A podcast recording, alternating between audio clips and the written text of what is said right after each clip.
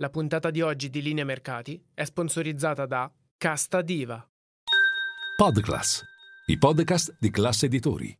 Quarta seduta di fila in rialzo oggi a Wall Street grazie al traino dei grandi gruppi tecnologici. In questo giovedì 13 di luglio il mercato continua a brindare all'ennesima prova che le pressioni inflazionistiche stanno calando. Questo ha permesso all'S&P 500 di superare quota 4500 con gli investitori che ora iniziano a mettere in conto nuovi massimi per l'indice benchmark. L'ultimo record messo a segno dall'S&P 500 ricordo che risale al gennaio del 2022.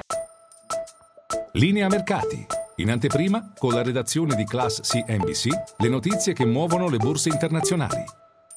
Se ieri a fare da traino era stato l'indice dei prezzi al consumo sceso sui minimi del 2021, oggi ad alimentare la propensione al rischio è stato l'indice dei prezzi alla produzione. A giugno c'è stato un incremento mensile dello 0,1%, la variazione annuale è stata dello 0,1%, minimi del settembre del 2020. Si fa strada così la narrativa di una disinflazione in atto che non fa che cementare le attese del fatto che il lavoro della Fed sia praticamente finito finito. Anche se per esempio Mary Daly, una colomba a capo della Fed di San Francisco, dice che è ancora presto per cantare vittoria. Peraltro restano al di sopra del 92% le chance che alla fine del mese la banca centrale statunitense torni ad alzare i tassi di 25 punti base, ma il mercato mette in conto già da gennaio il primo taglio del costo del denaro.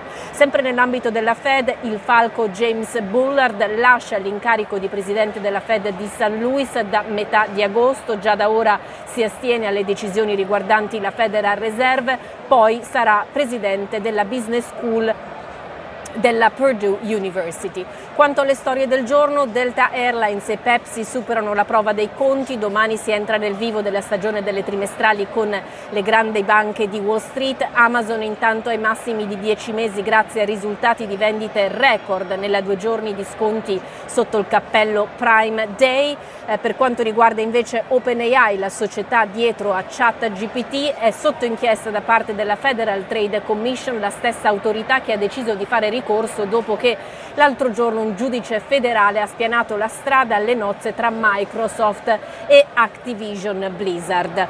Eh, dal fronte politico invece il presidente statunitense Joe Biden ha detto da Helsinki che secondo lui la guerra in Ucraina non durerà per anni, secondo lui questo perché intanto a un certo punto le risorse della Russia finiranno e poi secondo lui il presidente Vladimir Putin si troverà nella condizione di realizzare che proseguire con la guerra non ha senso né da un punto di vista economico né da un punto di vista politico.